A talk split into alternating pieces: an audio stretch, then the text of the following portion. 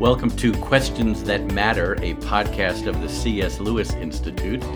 I'm your host, Randy Newman, and I am delighted to welcome as my conversation partner today, David Mathis. David is the executive editor at Desiring God dot org. He's one of several pastors at Cities Church in Minneapolis, Saint Paul. He's also uh, a writer, author, and uh, adjunct professor, and um, I've known David for quite a while, and I'm really delighted to welcome to the podcast. David, so great to have you on our show. Randy, what a joy to talk to you, dear friend, after all these years. You know, I, um, I this is a strange way to begin, but pretty much everything I do is kind of strange sometimes. Uh, uh, for my listeners, David uh, interviewed me years ago when I uh, had come out with this book, Bringing the Gospel Home. And um, I, I had done, I'd done several different interviews and stuff. I thought, this is the most thorough and best interview I've ever had. I really mean it, even still to this hmm. day. There was one point I remember thinking, okay, David knows my book better than I know my book. And so I've just been intimidated pre- being prepared for today's uh, oh, uh, recording, because I, I don't know your book, David, as as thoroughly as you knew mine. But there, we've we've we've we've gotten all of my dirty laundry out in the, the public. David has written, uh, you've written a really, really helpful book, Habits of Grace.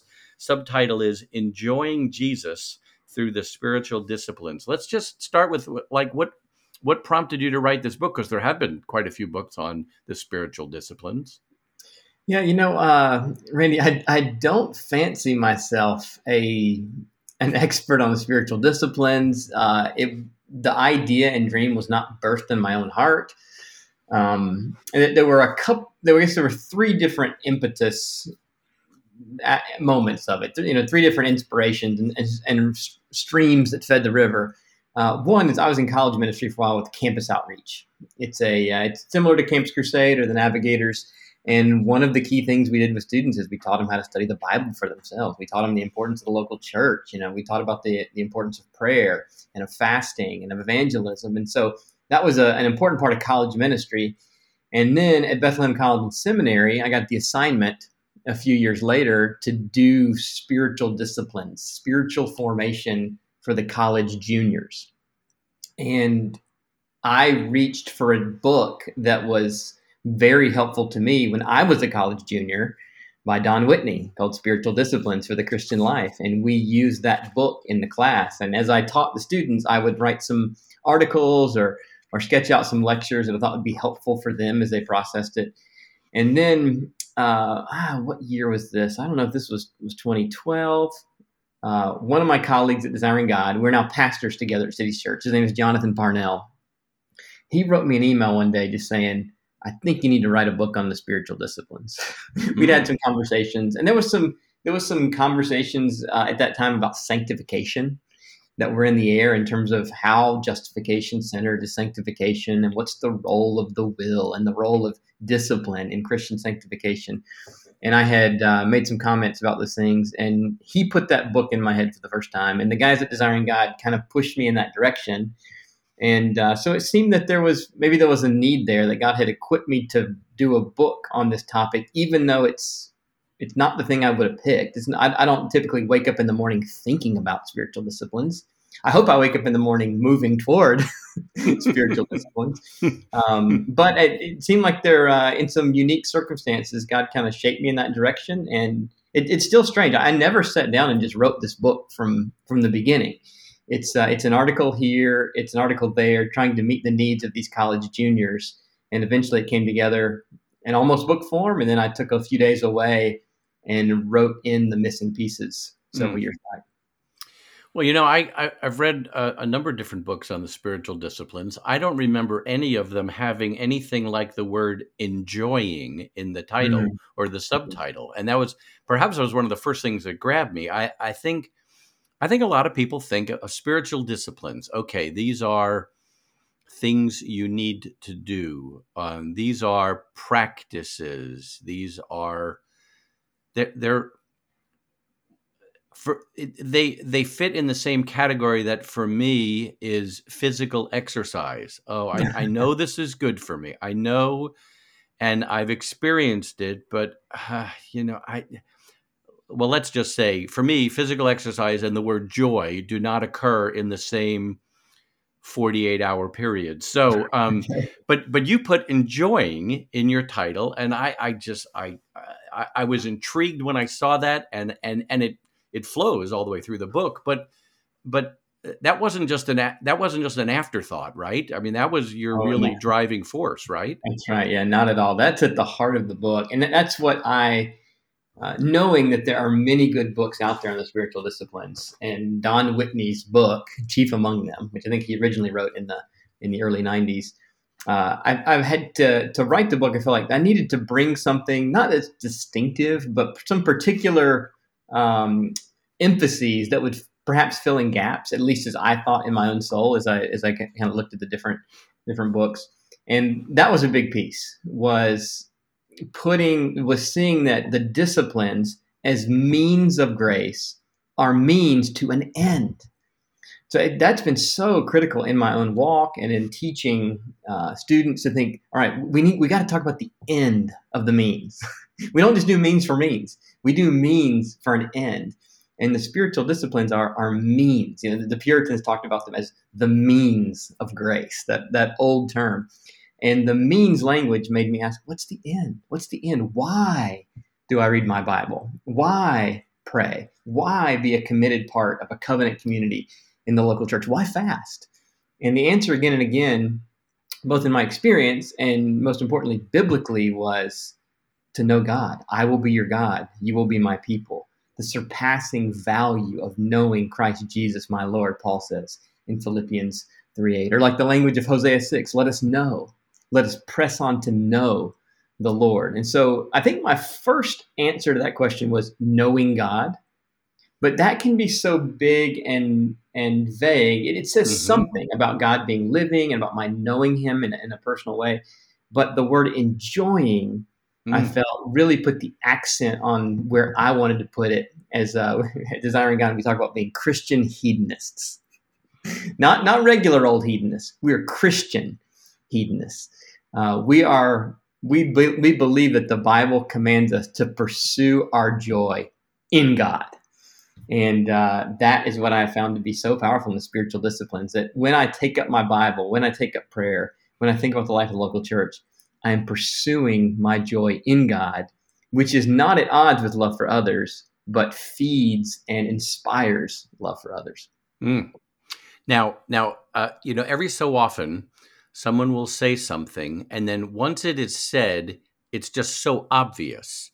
And yet before it was said, we, well, we didn't think of it. So uh, I, I'm struck with, okay, I've heard the expression means of grace many times. And I'm going to ask you actually to unpack that in a second, but, but means of grace. Okay. This is something that moves towards, and it's of grace, but I don't remember ever thinking or asking the question, means toward what? And you're right. Mm-hmm. When, when the word means is used, it should immediately spark end or ends.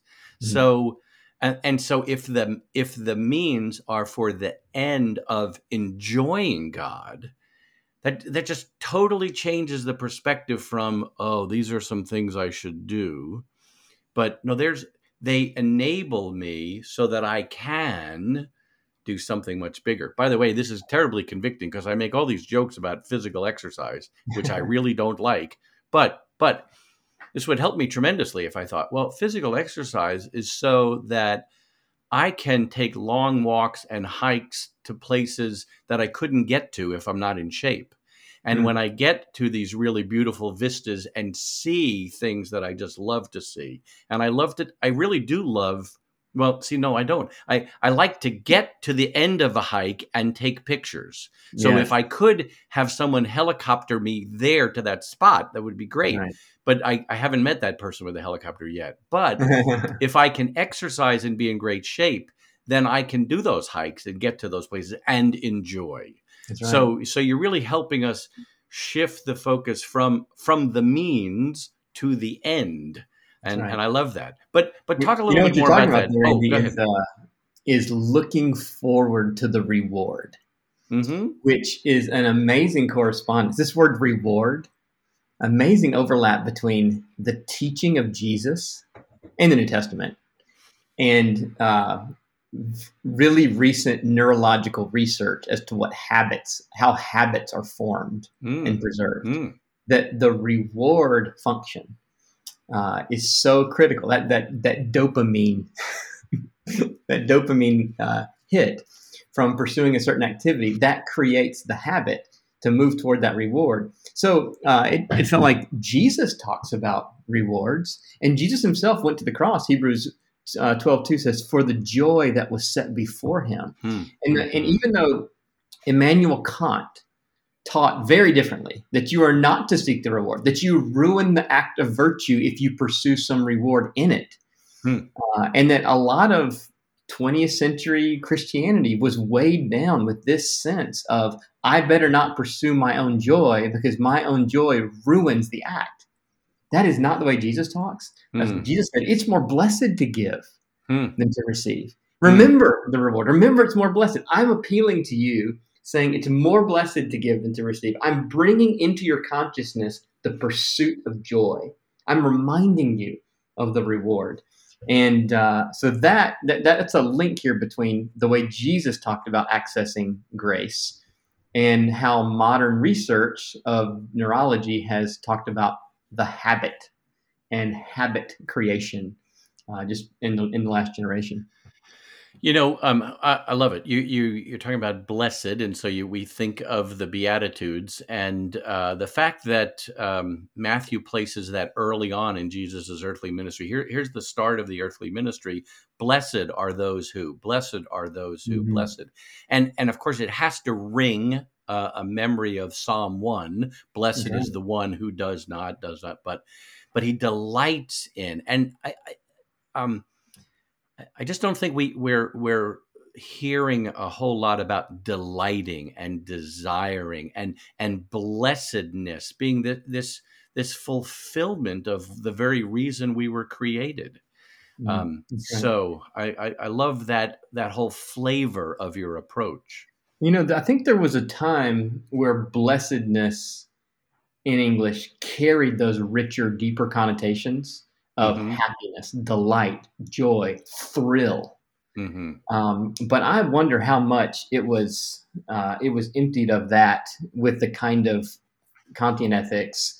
Uh, and so that nowadays, that, to get at that that biblical word, makarios, gr- the, the, uh, in, in the Greek, which is, we translate it blessed, but sometimes we talk so much about hashtag blessed and bless this and bless that and bless you and your knees and, and all this blessing. Like, do we lose the meaning of it mm. in terms of happy is a very good synonym for blessed.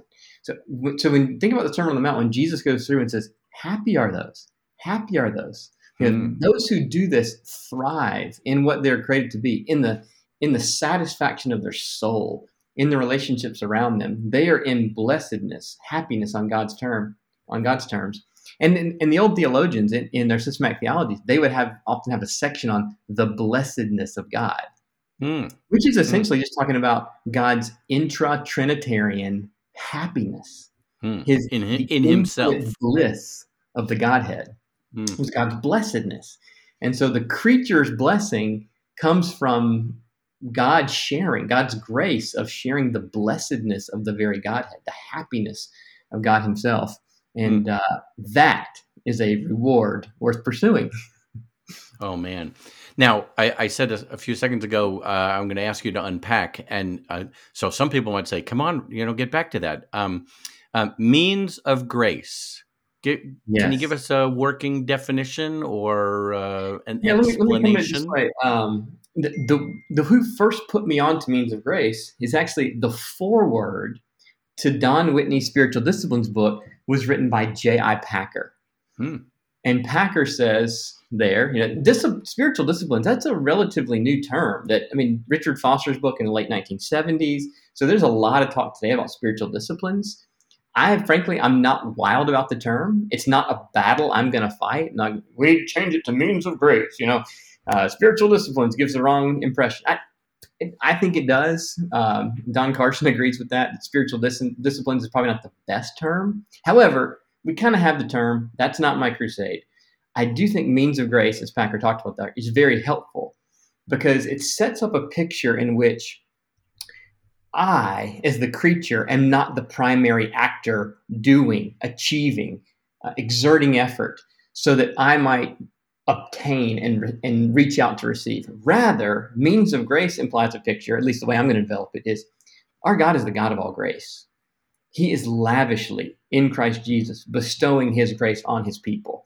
Sometimes it's apart from our actions and efforts and patterns and practices, and he just gives us a grace that we didn't even expect.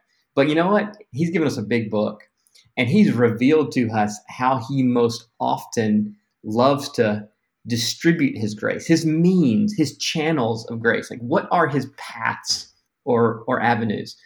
Uh, like what, one illustration would be in the life of Jesus. If Zacchaeus wanted to encounter Jesus and receive grace from Jesus, it wasn't best for Zacchaeus to walk around in the wilderness.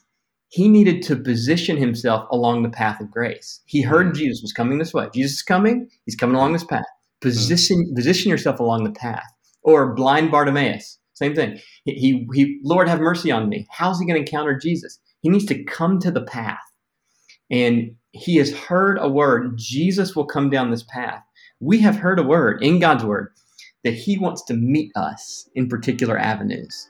And so if we can shape our lives around these means of grace, that's why I'm talking about habits of grace. If we can build habits in our lives that give our lives access to God's revealed means of grace so that we can go on receiving his grace as power in the Christian life.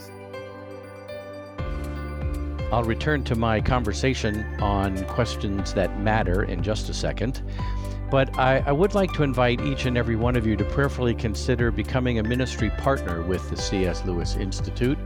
Our ministry is about discipleship, discipleship of the heart and mind, helping people love the Lord their God with all their heart, soul, strength, and mind. Um, but as you might guess, a, a ministry of discipleship is not always the most exciting thing that uh, people consider. Um, but we we believe that your tuning into this podcast probably indicates that you've had very positive experiences and have benefited from the Institute over the years. So please click the button that says donate and become a ministry partner with us. Mm. Well, yeah, I, I think that word in your title is really important, habits. And it, it just has a, as a I don't know, a, a, a more, I hate to say user-friendly, maybe user-friendly than disciplines. But mm-hmm. so habits, things you do regularly so that you then are able to experience and enjoy and delight in these things. Right. Um, You know, there, there we, we do have uh, uh, illustrations in Scripture about comparing living the Christian life and spiritual growth to the way an athlete prepares. That's right. And, um, you know, there, there's so many times when, you know, you're watching professional athletes, they do these incredible things with their body. And, and you think, how in the world did they do it? That was like a magic trick. Well, um If if you ever get to the court or the field or whatever early or can somehow watch a practice, their discipline of throwing the ball over and over and over and over so that then in the game they're doing something, but but their body and their mind and their eyesight has been conditioned okay. by habits.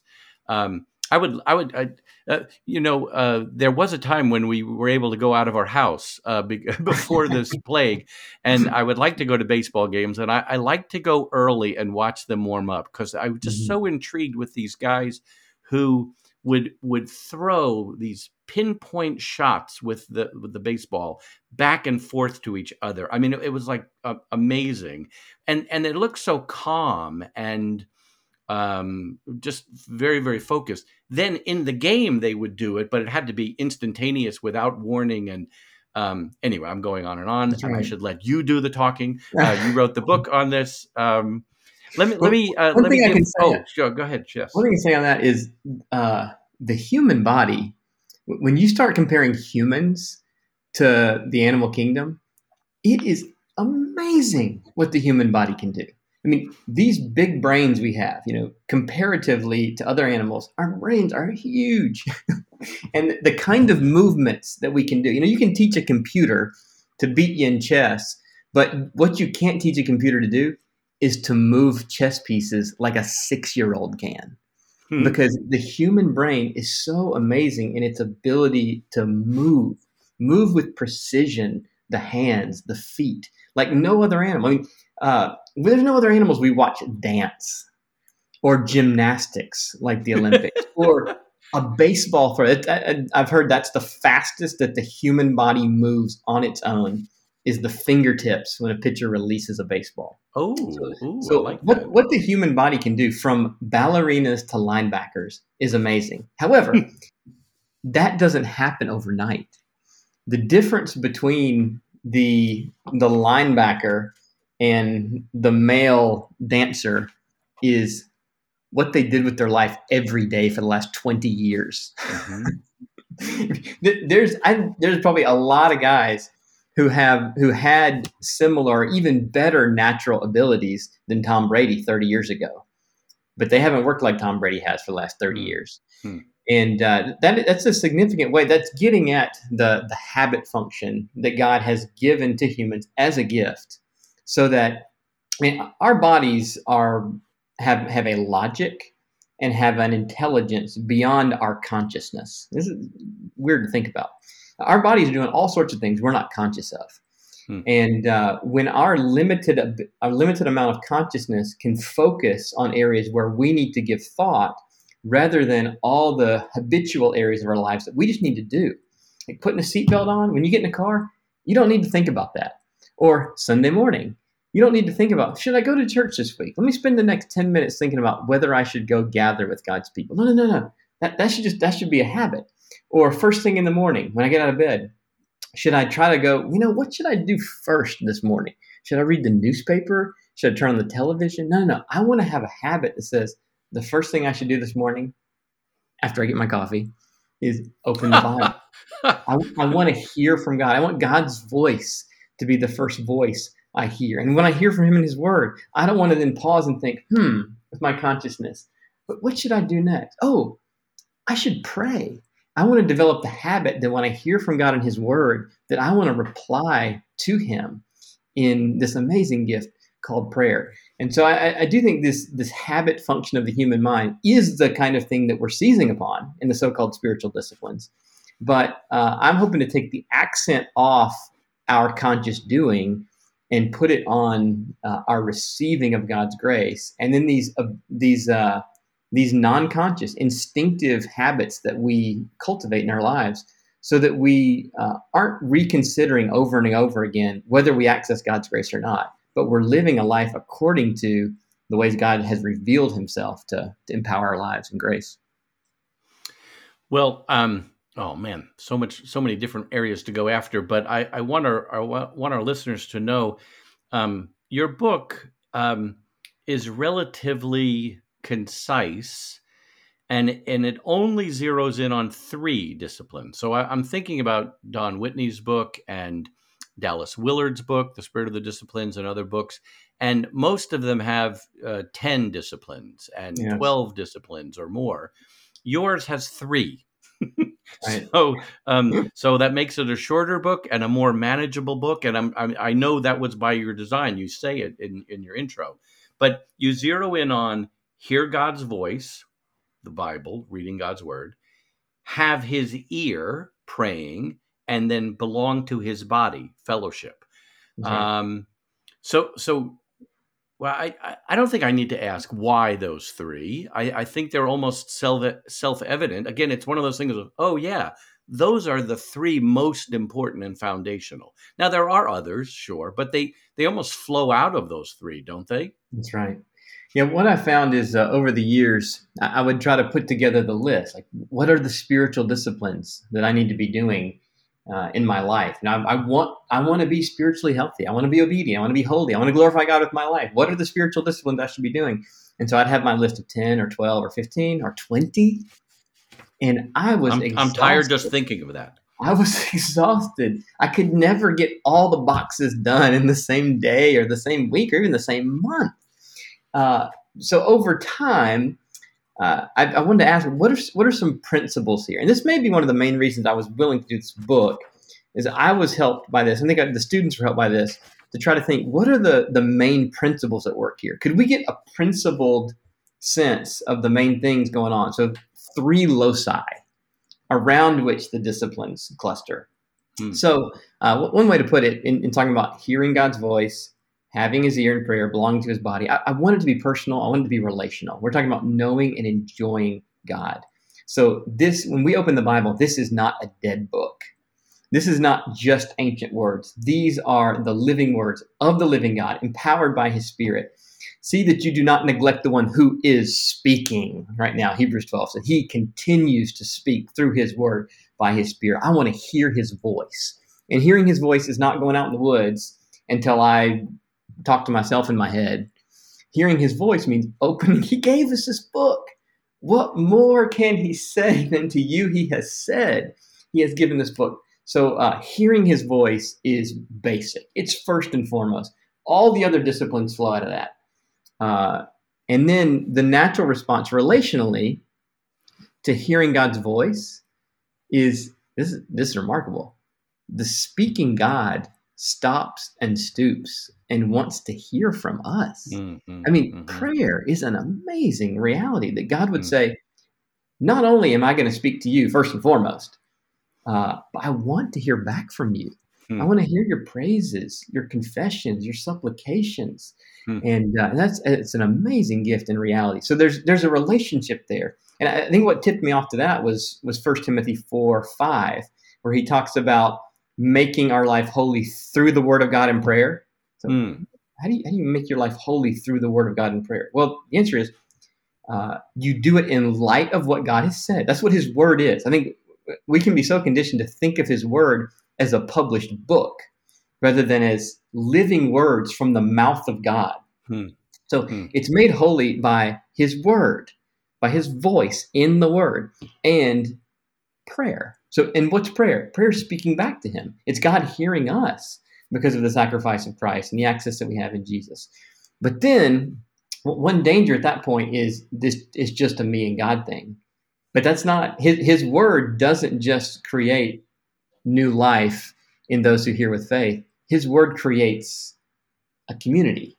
His word creates people. His, his word births the church. Sometimes we talk about the church as the creature of God's word. The church is created by his word. And so I felt like there's a, there's a corporate dynamic here. This is not simply me and God. Uh, I'm never, even when I'm reading my Bible alone, I'm not alone, because I've been shaped by parents and teachers and friends and conversation and books and podcasts. And so uh, that corporate dynamic is significant in the Christian life. And that's one thing I did feel was was often missing in some of the spiritual oh, yes. disciplines literature. Yes. There was such a me and God focus. Uh, and so I, I felt like we need to put these in a corporate context. It doesn't mean that the disciplines only happen in a corporate context no, immediately. No. Um, but I mean, the nature of Christian worship is we are hearing from God, and then we're replying back to him in our praises, and we're doing that in the corporate context. That's one reason that Sunday mornings, that the, the corporate worship gathering is, I, I talk about being your single most important habit, because that is where we encounter together the Word of God, and we speak back to him in prayer and praise together, and do that in the corporate context. I hope you're benefiting from listening to these podcasts, and, and I hope you're also availing yourself to the many resources we have at our website, C S Lewis Institute dot org. I, I do want to say that the C S. Lewis Institute ministry is, um, by definition, by design, not a terribly flashy ministry. We don't have spectacular results to report. If, if we're successful and fruitful, Um, the, the results of our ministry are usually second and third hand. We we disciple people, and then other people go do pretty flashy and amazing things. So I, I hope you'll keep that in mind as perhaps you pray and think about becoming a ministry partner with us. We're, we're seeing God do some great things through the people who get discipled through our fellows programs and different uh, resources. I, I hope you'll consider that and visit our website and click the uh, appropriate buttons that say things like donate. Well, that's what struck me when I opened up and saw the table of contents of, first of all, okay, there's only three. He's going after only three. And Bible, sure, prayer, yeah, fellowship, uh, participation in the body of Christ. I thought, ooh, I bet if we would have polled a whole lot of people and said, okay, if you could only name the three most important, which would they be?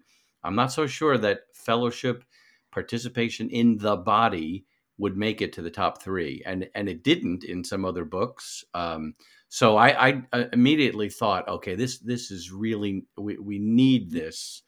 And, and again, to put it in the category of a habit, okay, once a week, I uh, get up, go, again, before COVID, we would actually go. Um, That's right. But, and, and, and I would be, I would have, now, I don't know if this is what you say. This is, for me, it's this very regular, crucial reminder that I am not the center of the universe. Mm, that's what, amen. that's, that's what going to be part of a church does. It's like, oh, there are other people here. There are a lot of other people here.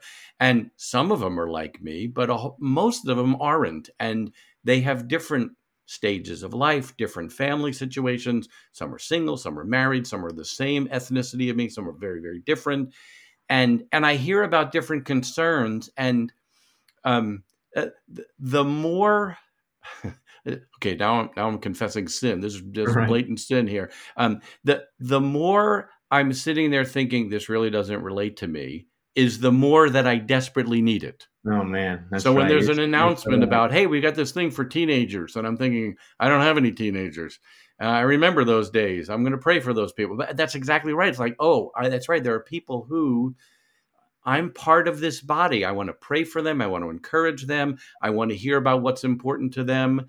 And uh, uh, so, I'm sorry, I'm doing I'm doing too much talking. Um, Absolutely, so, um, that, that is a key um, part of of, uh, of the corporate worship gathering, and it, as well as there's that daily humbling function when we start our day by instead of just sitting there and thinking, "Hmm, how can I make myself great today?" To start with. Uh, Can I, how do I submit myself to the words of Almighty God to start my day? That that His voice would be the first I would hear. There's that daily humbling function with me and the Bible open. And then there's that corporate function to say, you know what? The most important reality in the universe is God Almighty and Jesus Christ. And He is gathering a people together. I am not going to bellyache like Elijah. Woe is me. I'm the only one here. There are seven thousand who have not bowed the knee to Baal, and we gather in worship. And that is so vital for the health of our soul. Mm. I, I, was, I was in a card store, and I saw this card, and and the, it said something like, um, the key to life is not to um, find yourself, but to make yourself. And I mm-hmm. thought, oh, what a what a tragedy that would be if, yeah. if I made myself. Oh, oh my. like like, uh, am I allowed to to to ask them to hide these cards? Uh, no, that would be like that's like the worst news. And it was on this whole rack of all of these very inspirational things to make you feel good. And I looked at that one. And that that that doesn't that doesn't make me feel good. Uh, that, make know, myself. That's, that's what we're up against. Like that's that's the spirit of the age. And uh, these habits of grace that we're talking about, frankly, they're countercultural. Mm. Uh, when the message that passes on a greeting card is is making yourself, uh, that that is not what we're talking about. We're talking about habits of grace. Uh, we're talking about being made, being shaped by God, finding who He's called us to be, finding truth in Jesus Christ. And uh, if we don't get it from the Scriptures, Uh, what we hear on the news, what we hear in conversation. You know, if we're engaged in this world, we're going to be getting a different message. And so that, that's one function of the spiritual disciplines, of the habits of grace, is they keep us spiritually sane in a world that is relentlessly giving us subtle and overt messages that seriously undermine that. Mm-hmm. Well, um, I want to read for our listeners the way you start this book. I just think this is just a brilliant first couple of sentences. Uh, the introduction, you, you've given the introduction the title Grace Gone Wild, which whew, I'm, I had to shake my head there. And so here's what you write. The grace of God is on the loose, contrary to our expectations, counter to our assumptions, frustrating our judicial sentiments, and mocking our craving for control. The grace of God is turning the world upside down. I love that. Man, that's that's several paragraphs all in one sentence. Or, um, but but I, go after any one of those and just unpack it a little bit for us. Why did you want? Why did you want to hit us with that? And you do right at the start of your book. Well, it, it goes back to uh, the whole conception of I, I don't want to put myself at the center of this self-actualization project, if that is what the spiritual disciplines might imply to somebody. I want God at the center, and he's the God of all grace. So we're going to start with the grace of God. And a thorny issue as it as it, as it comes to God's grace and my effort is uh, we can we can try to lock into this one-track thinking of, well, of course, I've got to obey. I've got to do it. Or Jesus did it. I don't have to. Which those are those two realities of justification and sanctification are dual realities. Both are true, and they are both manifestations of God's grace. And so I felt like in a book on the spiritual disciplines, it is we have to talk about what we are going to do, our habits, our exertions, how we um, condition our, get ourselves to the place where God is distributing his grace. And we are not the most important actor. God is the most important actor. And so uh, we need to, it, it can be easy to see like, oh, the justification aspect, oh, that's grace, but sanctification is my doing. No, no, no, no, not, not if we're talking about biblical sanctification. Calvin talked about the uh, dupla gratia, the double grace, that there mm-hmm. is the grace of justification by faith alone, that you have been declared righteous in Christ on the basis of his perfect life through faith alone, apart from anything you've done, and that is grace. And God is more gracious than to just leave you in your sin. Mm-hmm. He actually gives a greater grace, another grace. His grace keeps going. That's what that's what Grace Gone Wild is about, is how the grace of God keeps going to change us, to give us new hearts, to give us the spiritual taste buds and palate to enjoy Jesus, which is contrary to our sin nature. And so justification is a manifestation of his grace. And sanctification, the spirit doing the spiritual disciplines in faith, is a manifestation of his grace. And so people who love grace, real grace, not cheap grace, people who love the real grace of God and God himself at the center of his grace, we want all the grace of justification and all the grace of sanctification. Hmm. Um, I don't want to only be rescued from the penalty of my sin and then left in the misery of it. I want to be freed from the penalty, and I want to be freed from the daily misery of living a life that is settling for less than God himself. Mm, mm. Oh, man, you have you have uh, sh- sh- shown a light on and opened up our eyes to this really, really uh, beautiful and enjoyable aspect of the Christian life. Um, uh, I, I, there's so much more we could do talk about, but I'm I'm going to let it uh, stay here. I'm going to let you have the last word. Well, no, I'm going to let you have the next to last word, because I always have to have the last word, because that's, that's right, because that's what a podcaster does. But but um, to set you up, um, if there's any other thoughts you really want us to grasp about this this topic and your book, um, let me just read your prayer in the beginning of your book. You say that um, my prayer for you as you read this is that you would find the means of grace to be practical, realistic, and desirable in your pursuit of the joy in Christ. That is um, just, just really, really wonderful. So any last thoughts for us before we go? Yes, you know, um, I mentioned earlier, you know, in simplifying it down to word, prayer, fellowship, hearing his voice, having his ear, belonging to his body, so much of that grows out of our grounding in his word. And uh, and in particular, I think something that was significant for me before writing the book, and probably the area that I feel like I have learned the most and grown the most since writing the book, is related to this this old word called meditation. Mm-hmm. And uh, it, it's more common in the Old Testament. The New Testament will talk about setting your mind right, on, right. on various things. There's mm-hmm. there's some correlation to the New Testament. And, you know, nowadays there's the influences of Eastern meditation and empty your head and, and hum and all that. That is not what biblical medita- meditation is. Biblical meditation is filling your mind with truth, not emptying your head of thoughts. It's filling your mind with the truth that God's revealed in his word and then lingering over it, savoring it. Mm-hmm. Uh, Randy, our lives can be so fast-paced that right. we read the Bible with the same unreasonable pace mm-hmm. that we do the rest of our lives. Mm-hmm. And ancient books, I mean, it, it wasn't easy to publish books in the ancient world. So uh, ancient books were, were carefully written and reconsidered. And then to, for a book to be copied, that's a lot of work, a book to be copied and distributed.